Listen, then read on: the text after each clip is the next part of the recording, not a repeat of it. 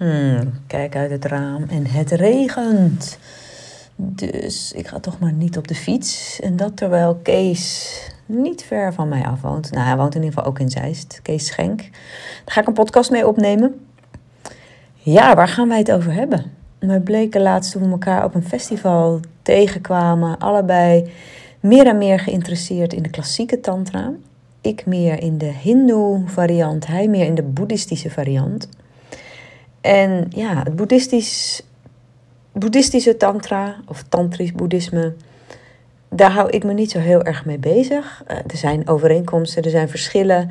En als je alleen al je verdiept in de Shaiva Tantra, zoals dan de Hindoeïstische variant heet, waar ik me mee bezig hou, dan is dat eigenlijk al meer dan genoeg voor één mensenleven. Dus je moet niet ambitie hebben, in mijn ogen, om ze alle twee te doorgronden. Maar ja, ik ben wel heel erg benieuwd wat zijn pad zo is geweest. En waar hij nu op uit is gekomen. En of we toch iets meer helderheid kunnen gaan uh, vinden over overeenkomsten en verschillen tussen deze vormen van Tantra. Ik heb geen idee of dat gaat lukken, want dat is geen gemakkelijke stof, kan ik je wel zeggen. Dus ik ga proberen om het um, eenvoudig te houden. En uh, dan stap ik toch maar zo in de auto. Goed, Kees, daar zitten we. Mm -hmm. waar, waar zitten we? We zitten op ja, de bovenverdieping van uh, een appartementencomplex waar jij onder andere deze kamer hebt, volgens mij, als kantoor. Ja, dit is mijn homebase, zou ik zeggen, waarvan ik uit heel veel organisatiewerk doe. En uh, ook lesgeven, bijvoorbeeld. Ja. ja. Ja, en, en mensen zien het natuurlijk niet, maar hoe zal ik het omschrijven? Uh, aan de ene kant is het niet helemaal afgewerkt, zoals de vloer. Ja. En tegelijkertijd zie ik allerlei voorwerpen die wellicht met boeddhisme of tantrisch boeddhisme te maken hebben. Ook een ding aan de wand waar je misschien straks wat over gaat vertellen. Ja. Dus ik vind het wel een grappige... En een klein zolderraampje waar inderdaad we de regen horen tikken van het herfstweer wat er is. Ja. Ja, ik begin altijd met waar kennen wij elkaar van?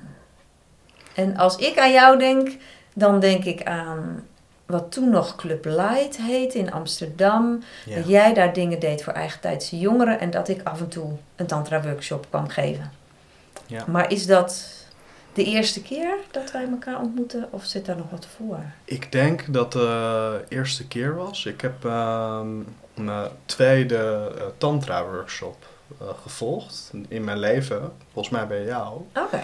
Op een van je Bliss Your Body dagen. Dus dat was, dat was ook de eerste tantra workshop die een hele dag duurde, die ik heb gevolgd. Ik had daarvoor wel een kleinere workshop gevolgd op het Eigentijdsfestival destijds. Ja. Maar bij jou volgde ik een eerste wat langere workshop. Ah.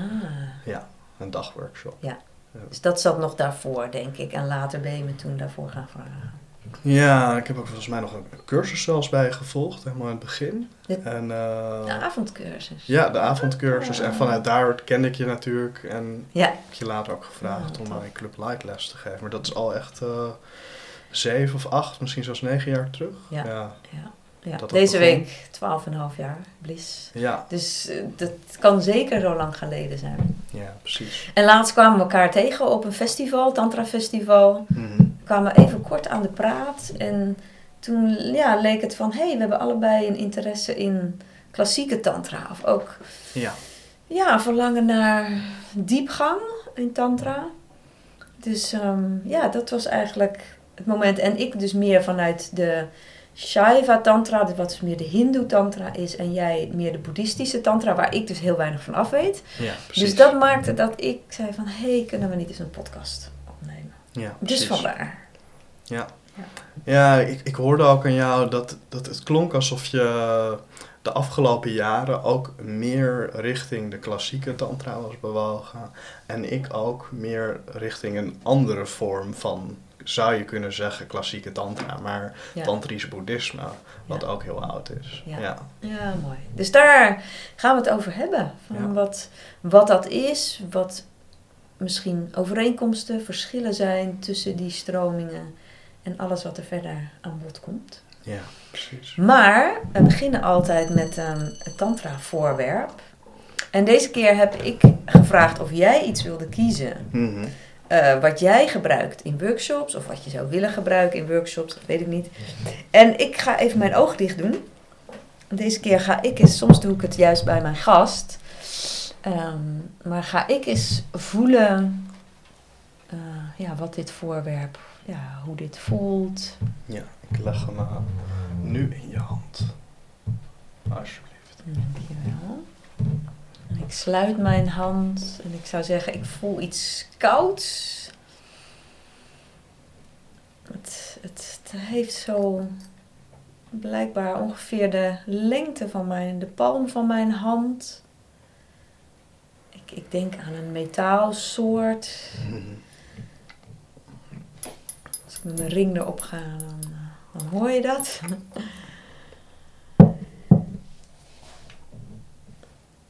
Ja, en als je ruikt, dan ruik je metaal ook. Ik weet dan niet wat voor metaal, maar. Ja, en de vorm. Oh, hoe omschrijf ik dit? Een, een, een stokje met twee. Net niet bollen, maar meer ovaalvormige bollen. En daartussen zit ook weer ruimte. Ja. Dus. ehm, ja, ik ben niet zo goed in het beschrijven van dit soort dingen. Maar ik zou zeggen, er, er lopen allemaal lijnen. Waar je ook dus je vinger net een klein beetje tussen kan zitten. En ik, ik vermoed dat er wat versiersels hier en daar zitten. Dus ik geef hem weer aan jou terug. Yes. Jij mag hem weer verstoppen. Ja. En dan aan het eind gaan we eens kijken wat dit is en, en hoe jij dat eh, gebruikt. Heel goed. Yes, nou Kees, misschien wil jij iets. Ik, ik ken jou dus van, ja, vanuit organisatie Eigentijdse Jongeren. Volgens Ja. mij kreeg dat later nog weer een variant voor een wat bredere leeftijdsdoelgroep. Ja. Maar zou jij in het kort zo jouw, ja, laten we toch maar even spirituele zoektocht. Misschien ook even los van Tantra. Ja. Maar ja, dat komt vanzelf wel in beeld. Kun je Mhm. dat beschrijven? Ja, ik zou zeggen dat mijn spirituele zoektocht begon misschien al wel toen ik eh, rond mijn twaalfde. Toen ik eh, interesse begon te ontwikkelen, ontwikkelen in, het, eh, in het paranormale, zou ik zeggen. Eh, wat ook wel te maken heeft met energie. Uh, dus het zien, ja, dingen over de wereld die we niet kunnen waarnemen, zou ik zeggen. Dus de wereld van energie. En ik kwam toen ook bij Indigo-kinderen. Mm. En uh, ja, dat heeft eigenlijk uiteindelijk geleid tot ook dat ik uitkwam bij het boeddhisme en spiritualiteit. En toen ik 16 was, uh, vond ik iemand die me daarin ging begeleiden. Uh, mijn mentor destijds, Pen Peter Gauw. en uh, hij uh, had ook een verbinding met het boeddhisme, maar dat vertelde me, me destijds nog niet. ja. Want ik wist niet dat hij rond diezelfde tijd dat wij elkaar ontmoetten, ook zijn mentor ontmoette, zijn leraar uit het boeddhisme, maar daar ga ik later meer over vertellen. Um, ja, ik heb toen uh, rond 2013, 2014 uh, heeft het leven mij geleid om, zou ik zeggen, eigentijdse jongeren op te richten. En ook geleid dat, dat dat goed ging, dat ik met, ik zou ook zeggen, veel geluksfactoren of ondersteuning vanuit het universum, dat dingen gingen rollen, dat ik terecht kwam bij het opzetten van een Facebookgroep die heel groot is geworden uiteindelijk, van 80 naar nu zelfs 4000 mensen. Dat ik in Club Light een wekelijkse avond kreeg, destijds de grootste spirituele club van Nederland, uh, in 2014, 2015. En ja, toen in die periode ontmoetten wij elkaar ook. Ja. Daar heb je ook wat lessen gegeven, ja, vaak wat introductielessen voor, voor jouw uh, werk. Um, ja, en eigentijdse jongeren, dat was voor mij een heel stuk verwerking, denk ik ook. En het uh, hervormen, ook voor veel mensen een nieuw perspectief geven op veel mensen hun jeugd. Omdat heel veel mensen die anders waren, niet altijd de verbinding hebben kunnen vinden. Uh, met leeftijdsgenoten die ook struggelden of spraken of bezig waren met onderwerpen binnen de spiritualiteit. Mhm. En die mensen konden bij jongeren met elkaar verbinden. Uh, en er was dan een plek voor hun en dat was ook mijn doel. uh, later voelde ik ook op een gegeven moment, ja, hier kan ik niet. Uh, ja, dit, dit, dit past op een gegeven moment niet meer, dit jasje. Toen heb ik ook gezegd, dat doen we dan ook voor alle leeftijden. En zo ontstond uh, Eigentijds Nederland. En rond die tijd dat ik Eigentijds Nederland oprichtte, 2017, 18, kwam ik ook in aanraking met het uh, tantrisch boeddhisme. Via mijn mentor die vertelde dat hij al eigenlijk heel lang Lama Gangshen kende. Uh, zijn mentor, zijn leraar, zijn guru. Um, en heeft hij me ook meegenomen naar Lama Gangshen. Uh, volgens mij was het 2017, 2018. Uh, in Italië, waar Lama Gangshen uh, leefde. Um, ja, en heb ik daar een week meegemaakt waarin ik ben onderwezen in het uh, tantrisch boeddhisme. hoe je de mantra's beoefent met de klankschaal. Daar ga ik straks ook wel meer over uitleggen. En uh, daar begon mijn tantrisch-boeddhistische pad. Mm. En dat heeft veel veranderd de afgelopen jaren, moet ik ook zeggen. Uh, omdat ik toen heel veel mantra's ben gaan doen. En mm-hmm. die hebben een verandering in mij gegeven. Uh, ik ben dat veel gaan bestuderen ook waardoor ik nu op een heel ander pad zit en een andere organisatie, de Lotus Tribe, heb opgericht, die veel meer in lijn is met die boeddhistische waardes. En hmm. er misschien minder is voor enkel het bij elkaar brengen voor een jongere, maar echt het, denk ik, het, het neerzetten van boeddhistische waarden en uh, een organisatie creëren die, die workshops geeft die daarmee in lijn zijn.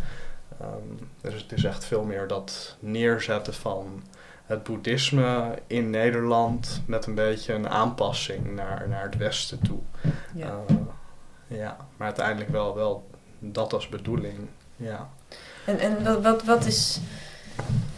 Waarom is het er? wat is het doel um, van boeddhisme of specifiek deze stroming? Welke, welke visie zit daarachter? Waar wil het mensen brengen? Ja, het doel van alle boeddhistische stromingen, of vrijwel alle boeddhistische stromingen, is in essentie wel uh, verlichting. Simpel antwoord. Ja. um, maar hoe daar te komen, daar zijn verschillende uh, wegen voor. Ja. ja. Nou ja, en ook wat wordt verstaan onder verlichting. He, daar kunnen we aan denken aan een, een Boeddha onder een boom, heel vredig. Ja. Um, wat, ja, ik zou wel zeggen, ja, in principe komen alle vormen van boeddhisme hebben wel mm, volgens mij een verbinding uh, met, met de Boeddha. Uh, maar uh, ja, er wordt eigenlijk gesproken over drie verschillende voertuigen. Het kleine voertuig, het grote voertuig en het diamantenvoertuig. En dat zijn wat andere manieren om die verlichting uh, te bereiken. Mhm. um, maar verlichting betekent in essentie dat je je ego loslaat, vrij bent van angsten. Um, misschien wel in onvoorwaardelijke liefde leeft. Uh, je hebt eigenlijk de, de pijn, het lijden van de aardse realiteit achter je gelaten. Mhm.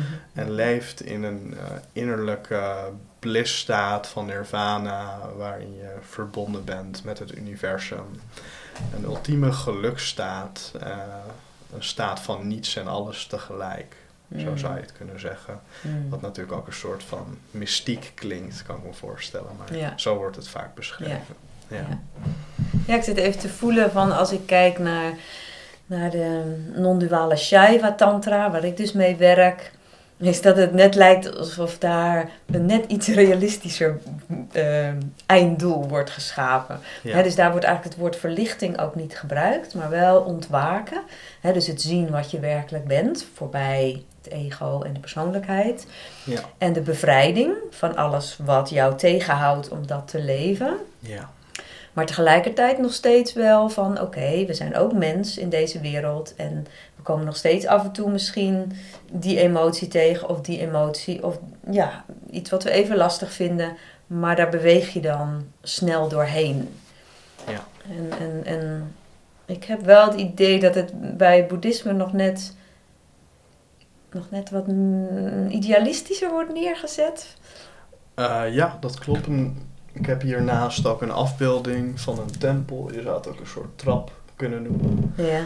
En daarin wordt ook eigenlijk de verschillende lagen van, van verlichting laten zien. Aha. En daarmee zie je eigenlijk ook dat het ook niet zo zwart-wit is. Nee. Je, hebt, je hebt eigenlijk verschillende lagen. Aha. En ja, als je ergens bovenaan die trap bent, laten we zeggen bij de laatste 25% van die trap, dan zouden sommige mensen al wel beschrijven, misschien dat je verlicht bent. Maar dat zit eigenlijk helemaal aan het punt van die trap. Ja. Dus er zit, er, er zit best wel variatie in. ja. Ja, precies. Ja. Dus het is niet zo van je bent er opeens en op. ja, en dan alles. eh, Ja. Alright. Nou, en jij noemde al wat verschillende stromingen. En, en je noemt nu boeddhisme en tantrisch boeddhisme noem je zo even door elkaar. ja. Oh man, hoe... en dan weet ik van het boeddhisme, die heeft al bepaalde stromingen. Kan jij, en je zei al, er zijn verschillende wegen om er te komen. Dus kun jij iets van helderheid scheppen in, in deze chaos en met name ook waar jij je dan bevindt? Ja. Ehm, ik, weet er nog, ik weet er nog best wel veel van uit mijn hoofd. Eh, je hebt in ieder geval eh, drie stromingen, waarvan ik twee de naam goed weet. En één twijfel ik over, maar weet ik ongeveer. Je hebt eh, allereerst eh, Terra Deva, als het goed is. Dat is het kleine voertuig in ieder geval. Dan heb je, volgens mij is Maja Rama. Dat, dat is ook waar de Dalai Lama Ja. voor staat. Ehm, dat is het grote voertuig. En dan heb je het Vajrayana. Dat is het diamanten voertuig. Ehm, het kleine voertuig is iets eh, praktischer, aardser. Dus veel meer toegewijde meditatie, heel erg in de practice, de mindfulness. Veel meer gericht zou ik zeggen op het lichaam. Niet zo in de ideeën, maar heel erg gewoon zitten en komen mediteren en door pure meditatie de verlichting bereiken. Ja, ja. Ehm, dus heel, heel- wat meer simpel. Ik denk dat daarom ook het kleine voertuig wordt genoemd. Ehm, dan heb je het grote voertuig. Eh, en ik weet zeker dat ik dit kleine en grote voertuig niet perfect uitleg. Want het is niet precies wat ik beoefend en heb bestudeerd. Maar wat ik daar wel in kan zeggen, het lijkt ook dat de compassievolle actie naar je medemens Ja. daarin heel belangrijk is. En als je kijkt naar de Dalai Lama, is dat ook iets wat hij eh, veel uitdraagt. Ja. Dus eh, praktische spiritualiteit, eh, ook gericht naar je medemens. En dus handelen vanuit compassie. Die compassie is daar volgens mij heel belangrijk. Ook de Dalai Lama doet ook al wel mantra's. Hij geeft ook veel lezingen. Mhm. Ehm, maar die mantra's spelen niet zo'n grote rol als binnen het Vajrayana, het diamantenvoertuig. Nou, over het kleine en het grote voertuig, eh Terra Deva, Majarana, z- Mhm. eh, kan ik in ieder geval zeggen dat het niet de intentie is om daarbij verlichting te bereiken in één leven. Vajrayana heeft wel de intentie en zegt dat het mogelijk is om verlichting te bereiken in één leven.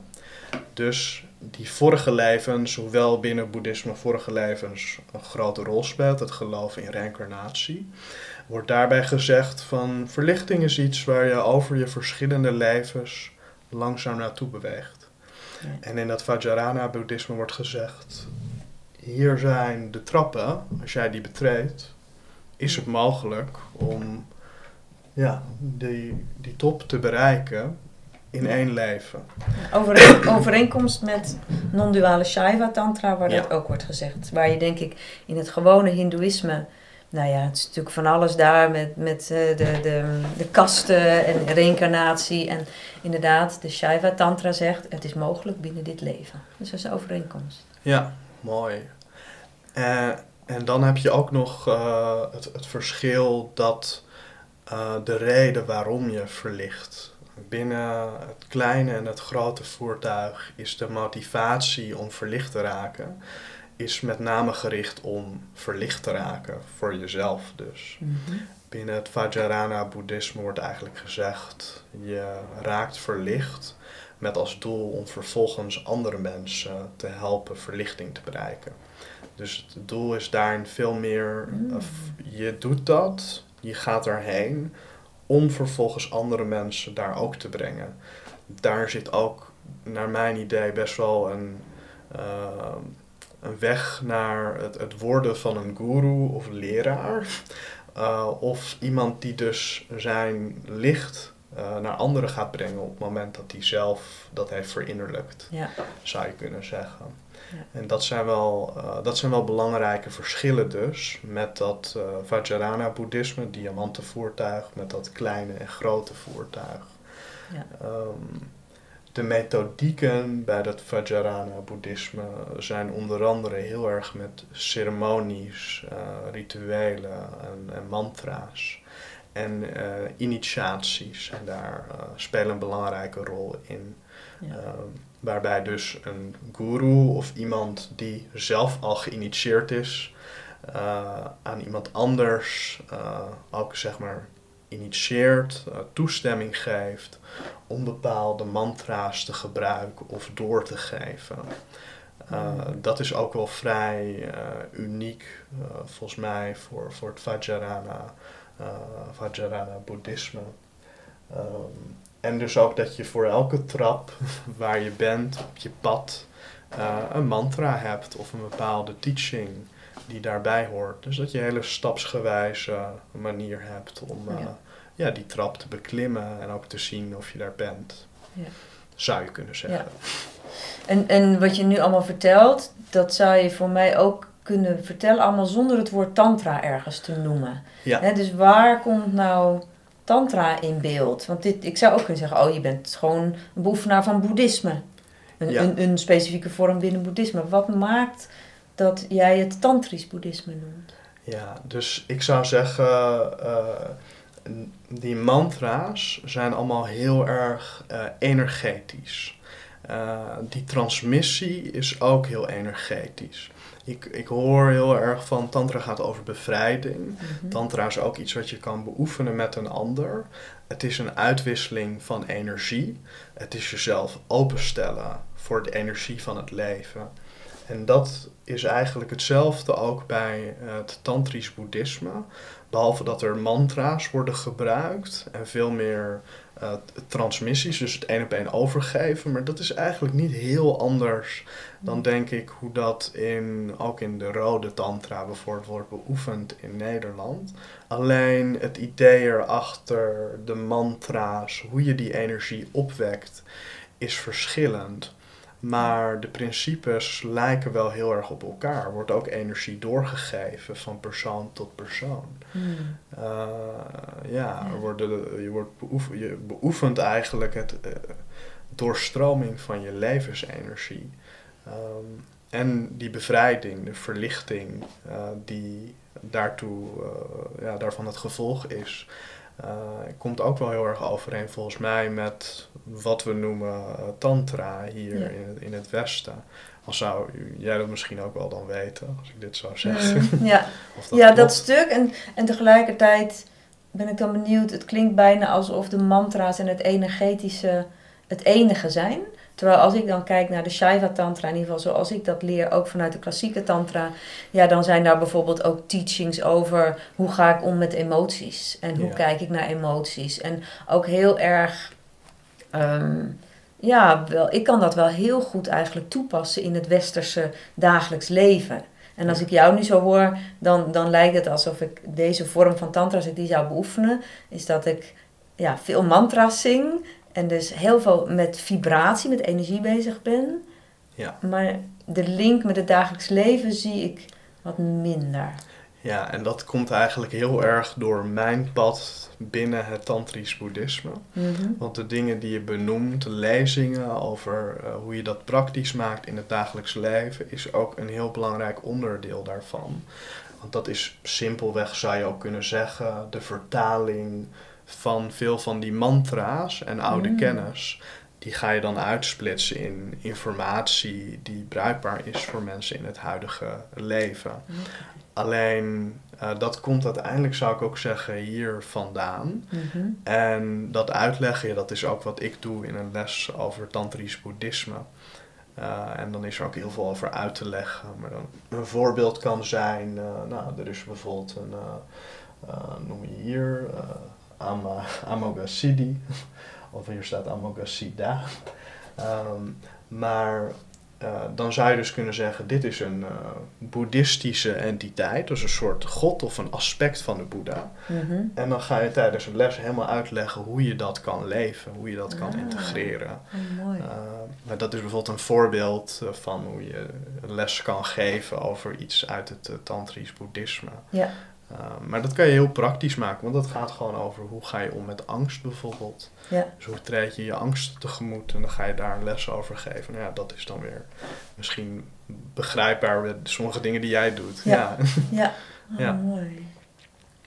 Is het trouwens, zeg maar, wordt het Sanskriet gebruikt of, of, ehm, of een andere taal? Want ik, ik herken nu wel woorden, maar ehm, is het, uit welke streek komt het? Want je hebt natuurlijk op een gegeven moment, het Tibetaans boeddhisme is natuurlijk in Tibet Ja. terechtgekomen en heeft zich daar ontwikkeld met de Dalai Lama. Ja. Maar jouw stroming? Uh, deze stroming, nee, het is ook uh, Tibetaans boeddhisme, dus dat is ook de taal. Aha. Zover ik weet is dat een beetje een aanpassing van het Sanskriet. Ehm, ja, die, die daarna kwam volgens mij. Dus dat Ah. eerst Sanskriet en eh, veel woorden lijken ook op elkaar. Ja, Dus bijvoorbeeld het woord eh hum, H-U-M in het Ja. Sanskriet is hum, ja, H-U-N-G in het Tibetaans boeddhisme. Dus het lijkt best wel op elkaar. Ja. ja. Hmm, mooi. Ja. Ik zit even te denken van... Ik ben wel benieuwd naar... ehm, ja, hoe, hoe jij jouw plek nu ziet ook in, in de tantra-wereld in Nederland. Eh, ja, kan je daarmee... Hè, bedoel, op dat festival hadden we alle twee ergens een beetje een, een zoeken in ons van waar, ja, waar verbinden we ons met de tantra-wereld? Waar zijn de meeste mensen in geïnteresseerd als ze in tantra geïnteresseerd raken? Hè? Zijn, hoeveel mensen zijn er in eerste instantie geïnteresseerd in mantra's? Ja, precies. zeggen, en, en hoe, ja, hoe zie jij jouw plek daarin? Ja, ik vind het eh, een goede vraag ook, maar ook een, een ingewikkelde in. Ik ben daar nog licht zoekende in. Uh, het is me namelijk heel duidelijk wat ik heb te doen. En ik merk ook telkens als ik lesgeef in het tantrisch boeddhisme, dan merk ik echt van, ik zit hier echt op de goede plek om dit te doen. Um, en die mantra's, ik heb zelf een periode heel erg veel mantra's gedaan. Dan moet je echt denken aan meerdere keren honderdduizend keer één mantra herhalen in mijn Mm. hoofd, uh, zingend. Um, en ik zie daar ook heel erg de waarde van in. Maar ik denk dat in het Westen we willen het sneller, Mm. makkelijker.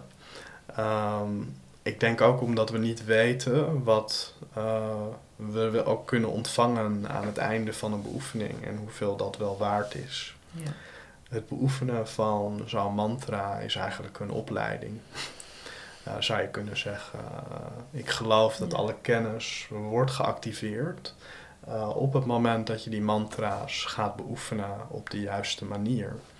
Uh, ja, dus in plaats van naar een workshop te gaan, bijvoorbeeld om iets te ervaren, zou je dus ook gewoon thuis een mantra kunnen doen Ja. uh, als je daar klaar voor bent. Uh, dus die kennis overbrengen is voor mij heel essentieel. Uh, maar hoe kom je daar? En ik denk dat je dan eerst komt bij het vertalen van bepaalde aspecten van dat tantrisch boeddhisme. Zodat mensen dat zonder de mantra's kunnen gaan voelen wat dat is. En dat gaat bijvoorbeeld over thema's als gelijkwaardigheid. Of het loslaten van uh, de angst om mensen te verliezen. Mm. Um, dus hele praktische thema's of het, het zuiver leren communiceren. En ik voel, ook als ik dat nu zeg, uh, dat er iets in mij al wakker wordt. En dat zijn uh, binnen het tantrisch boeddhisme zijn dat verschillende aspecten die horen bij uh, boeddhaschap. Dus door, alleen al door daar aandacht aan te geven, kunnen mensen dat in zichzelf gaan voelen. En vervolgens uh, ja, kunnen ze dan ervaren wat dat tantrisch boeddhisme is. Ja. En, en daar zie ik een rol voor mij weggelegd, omdat ik niet zie dat dat op dit moment gebeurt. Ja. Uh, ik heb het gevoel dat binnen het tantrisch boeddhisme ook meer vaak lezingen zijn. Misschien minder zo praktisch gericht op hoe ga je dat leven. Dat is dan wel in de lezingen zo. Ik heb het gevoel dat ik door mijn ervaring met workshops dat net op een wat uh, interactievere manier kan neerzetten met oefeningen, met dingen die je gewoon één op één kan oefenen of in groepsvorm. En dat ik daarmee echt iets unieks kan bieden in het vertalen van oude uh, tantrisch-boeddhistische wijsheden, mantra's, naar het dagelijks leven. En daar voel ik dus dat mijn mm. pad zit. Ja, ja, mooi. Nou, er zit zeker natuurlijk een lijn met mijn pad. Van, van oké, en hoe vertaal ik inderdaad die oude Shaiva Tantra naar wat mensen nu bezighoudt. En als jij dan hè, wat, wat, wat dingen noemt, zoals ja, omgaan met verlies of omgaan met emoties of omgaan met angsten, ja, dan wordt het concreet en dan kunnen mensen daar gemakkelijker wat mee. Ja. En, en, en ook de interactie. Want daar gebruik ik inderdaad ook de Neo-Tantra, die natuurlijk heel erg gericht is wel op contact met de ander en interactie. Ja, dat vind ik zelf ook een heel mooi aspect, waardoor dat trekt ook mensen. Er zijn natuurlijk ook mensen die gewoon individueel bezig willen zijn. En die bijvoorbeeld een yogales doen en dan gewoon helemaal op zichzelf. Maar een groot deel van de mensen ja, verlangt ook naar die interactie en wat gebeurt daar dan in. Ja, en ik denk ook de, de vorm van tantra die in het Westen veel is ontstaan, veel ook rode tantra, heel erg gericht op ook verbinding, ook fysieke verbinding tegelijk is, kan ook een mooie brug zijn naar uh, tantrisch boeddhisme. Omdat dat je, ja, als je al comfortabel bent met iemand in de ogen aankijken of met groepswerk, uh, dan ja, ben je misschien ook meer klaar, zou ik zeggen, voor dat tantrisch boeddhisme. Wat gek mm. genoeg gaat over veel loslaten van uh, behoeften, van verlangen eigenlijk. Wat misschien ook soms. Ja, ik krijg wel eens het gevoel dat binnen de rode tantra. dat het soms ook wel eens heel veel gaat over het vervullen van verlangen. En dan is het wel grappig dat ja, dit ik ook als een volgende stap kan zien om dat los te laten. Ja. Uh, ja. Ja, want jij noemt nu even de term rode tantra, die gebruik ik eigenlijk nooit. Ja. Wat bedoel jij met rode tantra? Nou, wat ik hierin zie in Nederland is dat uh, zeker, ik denk vijf, zeven jaar geleden, uh, best wel populair was dat er veel tantra-vormen waren waarin fysieke verbinding een hele grote rol speelde. Uh, dus heel erg gericht op aanraking en genieten. Um, en dat was, denk ik ook, is ook denk ik heel fijn om daar comfortabel in te raken. Ja. Maar het, het was niet per se de essentie van, van tantra. Uh, bijvoorbeeld het openen van uh, chakra's of energiepunten. Mm. Uh, ja, tantra staat ook in verbinding met begrippen als verlichting. Dus het ging heel erg over verbinding maken met elkaar en gewoon mens zijn en daarvan genieten. En minder voor mijn gevoel over de essentie van tantra. Uh, maar ik vind dat wel een hele mooie basis voor het verder gaan in groepswerk. Uh, ja, want je kan daar wel hele mooie dingen mee, ook met die verbinding, met oogcontact. Ja. Nou, en ik denk ook wel, tenminste, ik merk. En volgens mij, als ik deze termen al gebruik, zou ik dit roze tantra noemen. En de rode tantra als het echt heel seksueel en seksueel genieten, dat dat centraal staat. Ja, ik kan dat maar ik zie wel dat veel mensen ja, daarin een ontwikkeling maken. En die heb ik zelf eigenlijk ook gemaakt. Van in eerste instantie toch wel in tantra stappen rondom het thema seksualiteit. Van er moet toch meer zijn en meer genieten. Ja. En dan op een gegeven moment voelen van, ja maar wacht even. Alleen maar willen genieten van alles, dat gaat hem toch ook niet worden. Want dan heb ik een gehechtheid aan dat verlangen, aan het, dat dat verlangen vervuld wordt. En dat gaat gewoon niet altijd gebeuren. Dus nog steeds had ik, er moet toch meer zijn, maar dan meer in de spirituele verdieping. Ja, dus ik vind dat eigenlijk ook wel mooi van, uh, dan zie je van als je heel veel rode tantra beoefent of roze tantra, uh, dat zal ook niet iedereen hebben, maar dat best wel veel mensen vanzelf tot de conclusie gaan komen van onthechting is volgens mij toch wel heel belangrijk om echt van binnen vervuld te raken. En die betekenis is heel belangrijk. Van dat het niet alleen om plezier gaat, maar ook om iets meer dan dat. Uh, ik hoorde ook van dat geluk heel erg verbonden is aan betekenis. Mm. Uh, nog meer misschien wel dan nog gewoon aan plezier. Er was volgens mij ook een wetenschappelijk onderzoek over. Dus mensen willen ook weten waarvoor je het doet. En, Zingeving. Ja. En ook als je vervulling van buiten zoekt, dan kan je niet van binnen vervuld raken. Ja. Compleet. Ja, en, en ik, daar, die zoektocht, daar komen toch wel steeds meer mensen op uit.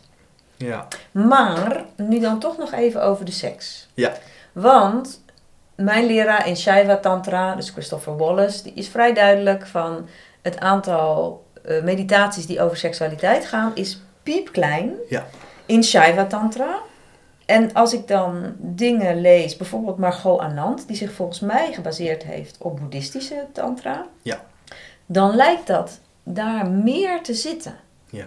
Dus welke plek hebben de seksuele practices en meditaties dan in, in, in dit plaatje?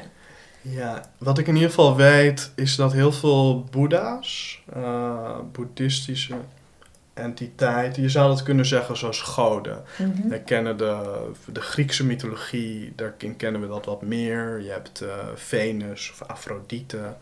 Ehm, ja, je hebt Mars of Ares, uh, Griekse en Romeinse namen, dus dat zijn goden. Zo zou je kunnen zeggen, je hebt ook dus boeddha's, verlichte uh, mensen of, of wezens, zou je kunnen zeggen, die belangrijk zijn binnen het boeddhisme. En um, ja, hoe, hoe je dat dan uh, zou je kunnen. Ik ben heel veel vragen ook kwijt. Nou ja, de seksualiteit. Ja, die hebben dus ook allemaal vaak een vrouw naast zich. Uh, dus een voorbeeld daarin is, en dat wordt een consort genoemd. Ja. dus dit is uh, Guru Padmasambhava Rinpoche, oprichter van, ik laat nu een plaatje zien aan Wendy, ja. dit is de oprichter uh, van uh, de Vajrayana uh, boeddhisme. En die had ook vaak in verschillende van zijn verhalen was er een, een vrouw die, waarmee hij dat, dat tantrische pad beoefende. um, het verhaal hoe dat met seksualiteit te maken heeft, dat weet ik niet zeker. Maar ik weet wel dat er altijd een hele belangrijke verbinding was tussen hem en, en vaak een vrouw. Ehm, die, die, uh, waarmee die samen reist of een periode onderwijste. Of uh, er was een heel belangrijk aspect van dat verhaal in. En er wordt eigenlijk mm. gezegd dat de, de vrouwen de brug zijn naar een magische wereld. bepaalde energetische lagen. Dus dat je niet zonder de vrouw hmm. ook verlichting zou kunnen bereiken, bijvoorbeeld. Omdat je elkaar nodig hebt om een bepaalde trap uh, te beklimmen. Uh, en ik denk dat daar dat seksuele dus weer heel belangrijk is. En ik weet ook zeker, dit is niet binnen alle vormen van tantrisch boeddhisme zo. Nee. Maar ik moet zeggen, voor mij, en als ik de verhalen zou lezen, ook over Padmasambhava die dat heeft opgericht, mhm. dan zie ik daar echt dat dat een heel tantrisch persoon was, die heel vaak uh, op verschillende momenten met één vrouw ook in verbinding was. En dat die een hele belangrijke rol uh, speelde in het uitdragen van zijn wijsheid of om mee samen te werken of om bepaalde codes te ontvangen om verder te komen in zijn eigen ontwikkeling. Hmm. En ja, ja, dan hoor ik van, ik denk dat daar heel erg een verbinding ligt met, uh, met, met misschien ook wel de seksualiteit. Ja. Uh, dat dat daar ook een rol in kan spelen. Maar in ieder geval de levensenergie. Want het gaat eigenlijk Ja. om het delen van levensenergie. Het is heel erg vergelijkbaar met Shiva Shakti of Shiva Parvati in het Hindoeïsme. Ja, denk ik. En ook daar het eren van het vrouwelijke, van energie, van... ja. Ja. De seksualiteit is eigenlijk voor mijn gevoel, ehm, ja, letterlijk misschien eh, de, de grootste kunst van het uitwisselen van die levensenergie. Mm. Maar je hebt daarvoor zoveel manieren om levensenergie uit te wisselen, die al kan beginnen bij oogcontact of bellen of het eh, onderwijzen en het doorgeven van kennis. Ja. En seksualiteit is daar een hele, eh, misschien een moeilijke vorm in om dat op de zuiverste manier te kunnen doen. Dus Mm. eh, ja, ik, ik zie dat een beetje zo. Ja. Ja. En zou dit ook nog eens een verschil zijn met boeddhisme in zijn pure vorm? Ja, ik, ik, ik weet er natuurlijk wel wat van, maar mijn beeld is dan, en dat heb ik vast mis hoor, dat daar alleen de Boeddha, daar alleen het mannelijke meer centraal staat. Ja, en dat zie je. Het heeft natuurlijk ook wat te maken met de dominantie, denk ik, van het mannelijke, patriarchie, Ja. eh, in de geschiedenis. Mm, want wat je vaak ziet is dat de guru eh, eh, een, een man is. Ik weet niet of dat uitsluitend zo is, maar best wel Mhm, stro- veel stromingen van, eh van Tibetaans boeddhisme. Ja, is het wel zo, dat is gewoon een man. Ja. Uh, en ook wel, er is ook wel vaak dat wordt gezegd, ik weet niet of de Dalai Lama dat ook heeft gezegd, van dat ook mannen zelfs alleen maar verlichting kunnen bereiken. Uh, Nou. Ja, dat wordt, dat wordt echt, eh, dat wordt in sommige stromingen gezegd. En ik moet, ik moet ook zeggen, van daar voel ik ook niet, ben ik het niet helemaal mee eens. Omdat het dus eigenlijk heel vaak zo is dat het mannelijke en het vrouwelijke eh, samen verder ontwikkelen. Dus Ja. in het begin is daar al een gelijkwaardigheid. Maar mannen kiezen er wel vaak kennelijk voor. Misschien omdat ze gemiddeld meer doelgericht zijn, door wat voor reden dat ook is. Mm. Misschien omdat dat ons geleerd is, misschien omdat dat ergens anders in zit. Uh, misschien omdat we misschien wel meer risico nemen. Dat in ieder geval mannen misschien meer gericht zijn naar boven om, om een bepaald punt te bereiken. Bijvoorbeeld Ja. verlichting. Maar er is altijd een samenwerking Mm.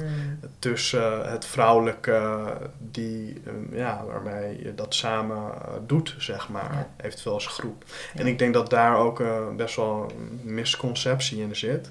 Verlichting is niet iets wat je alleen doet. Nee. Verlichting is iets wat je met een groep doet. Ja. Uh, misschien wel met verschillende personen of misschien wel met een vrouw naast je. Naar mijn Mhm. idee. Uh, omdat je samen ontwikkelt als groep, als individu, één op één. Ja. Uh, en dat voelt voor mij veel kloppender. En daarnaast hebben vrouwen ook een andere vorm vaak, denk ik, van verlicht raken. Wat um, ik bijvoorbeeld zie in ja, de vrouwelijke vormen van die Mhm. godinnen, noem maar wat, bijvoorbeeld een, een Tara. Uh, dat die veel meer gericht is op onvoorwaardelijke dienstbaarheid voor, voor anderen. Dus veel meer vanuit dat hart bijvoorbeeld.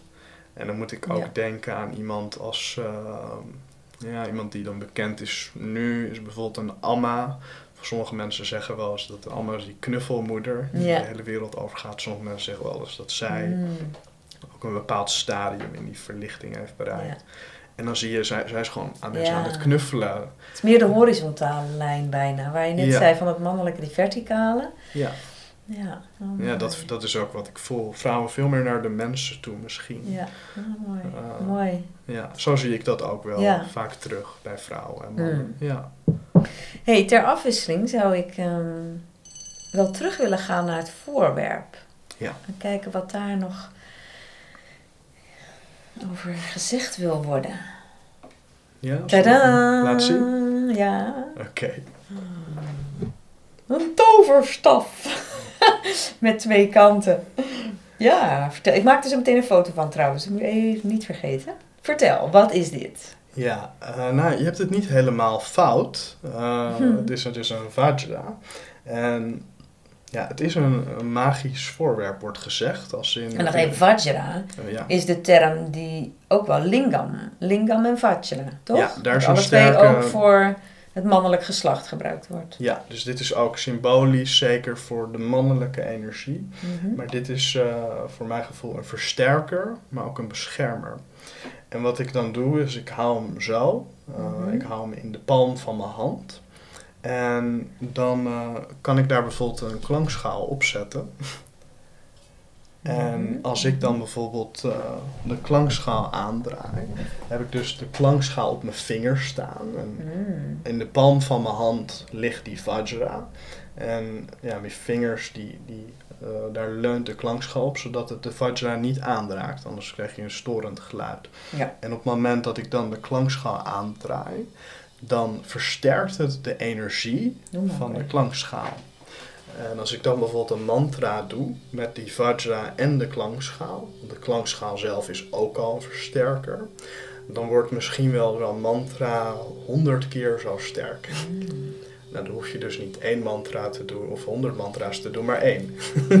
Daar houden we van. Ja, maar het beschermt ook de beoefening van de mantra. Dus dat het op een zuiverdere manier eh, bij naar binnen komt, zou je kunnen zeggen. Oké, je hoort intussen de klankschaal. Mensen die denken van wat is dat voor een toon. En kan jij zo een mantra hierbij doen? Ja, zeker. Ik zal eh, een paar keer een mantra doen. Om tare, tu tare,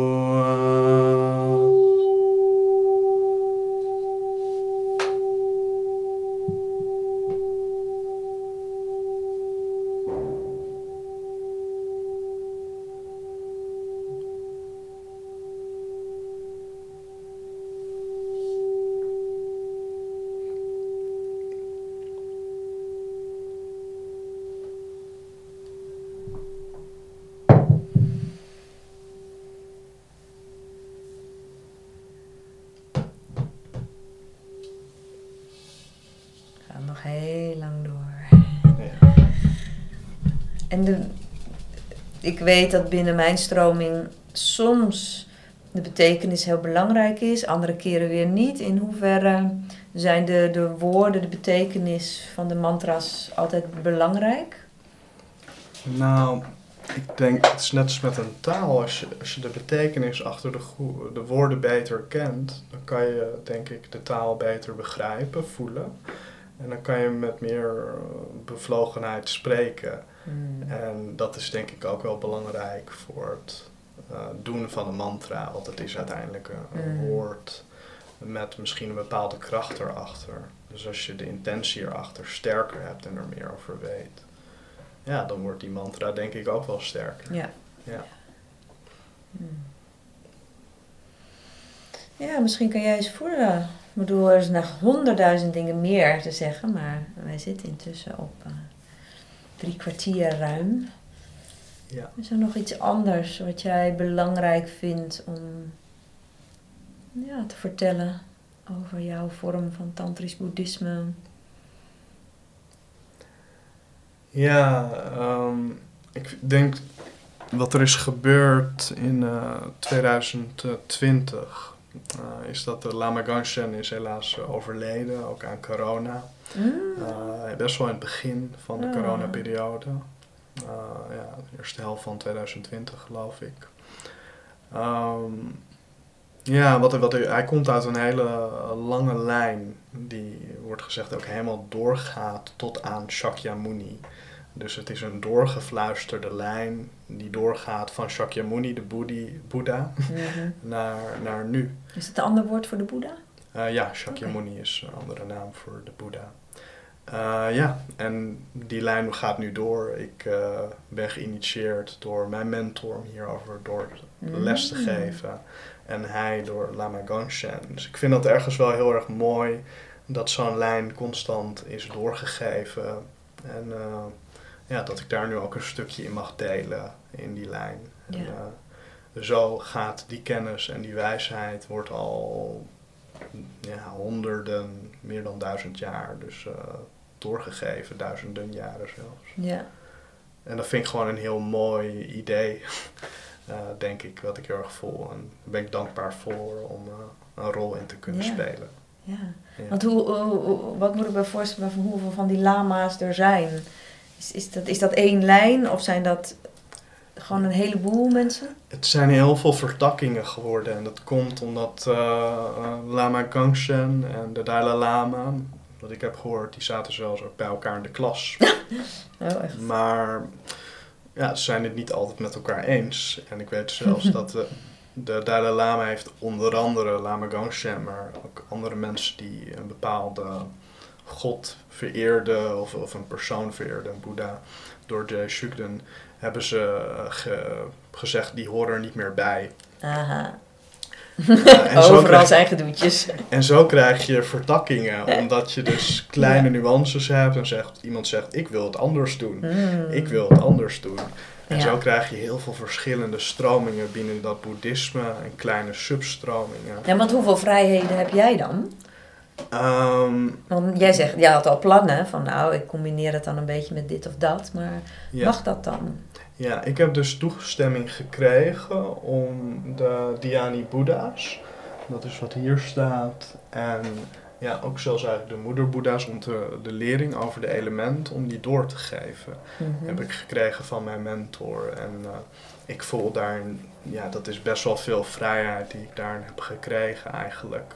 En best wel bijzonder dat dat is gebeurd. Hmm. Eh, van Lama Gangshen één keer ontmoeten, naar eh, die mantra's te hebben gedaan, vervolgens de toestemming te hebben gekregen om dat door te geven Ja. voelt voor mij als een heel bijzonder pad wat ik heb gelopen.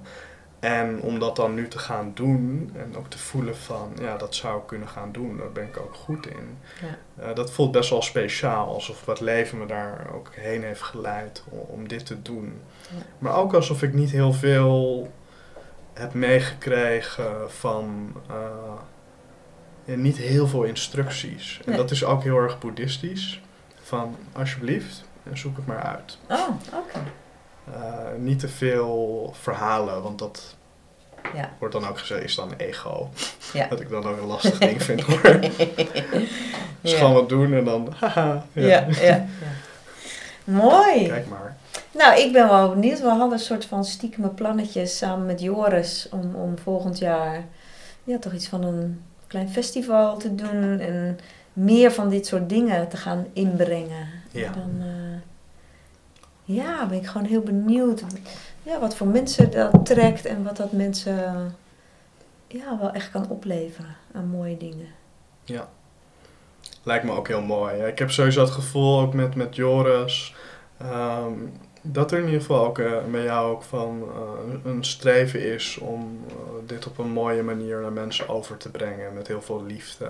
Maar Ja. ook daarbij de oude tradities mee te nemen. Ja. En echt eer te doen aan wat tantra is in het Westen. Ja. Ja, dat vind ik wel mooi. Mm. Ja, Dankjewel. oké. Yes. Yes. Ja, bij thuiskomst dacht ik, ehm, laat ik nog eventjes een soort van samenvatting geven. Want ja, mijn idee met deze podcast was wel om vergelijking te maken tussen boeddhistische tantra en hindoeïstische tantra. Nou, conclusie is ook nu, en dat wist ik al van tevoren, dat het doel eigenlijk, net zoals in alle esoterische spirituele stromingen, eigenlijk alle tijd hetzelfde is. Eh, hoewel de bewoordingen soms verschillen. maar de weg er naartoe heel verschillend kan zijn. En Kees benadrukte met name het gebruik van mantra's. Maar er zijn weer andere tantrisch-boeddhistische stromingen die weer meer de meditaties ook benadrukken. Um, maar, en ook binnen Shaiva Tantra zijn er verschillen. Maar wat ik vooral bedacht is, ja, het is eigenlijk een soort van onmogelijk om dit allemaal te kennen, te snappen, te weten.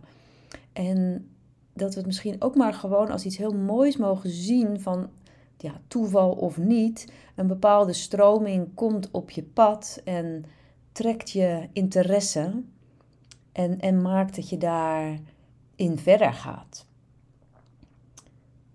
Ik denk dat het, um, nou, ik denk ook niet dat het zo werkt dat je bijvoorbeeld ja, allemaal zou willen weten en kunnen weten wat alle verschillende stromingen inhouden. En dat je een soort van uh, ja, rationele keuze misschien gaat maken van, nou, mantra's, dat past wel of niet bij mij. Of uh, werken met meditatie past wel of niet bij mij. Ik geloof niet dat het zo gaat. Dus leuk dat je geluisterd hebt. en tegelijkertijd kun je ook gewoon kijken waar je intuïtief wel of niet naartoe wordt getrokken. dus op een gegeven moment zie je misschien een bepaalde tantra-workshop ergens aangekondigd staan met een paar, ja, paar woorden over eh, wat de inhoud en de vorm gaan zijn. En dat trekt je wel of dat trekt je niet. En volgens mij mag je daar ook gewoon helemaal op vertrouwen. En ook als je er eenmaal bent, van ja, past dit mij, ja of nee? Ja, dat dat eigenlijk de manier is waarop je eventueel jouw, jouw stroming binnen Tantra zou mogen vinden. Dus dat wilde ik er nog even aan toevoegen.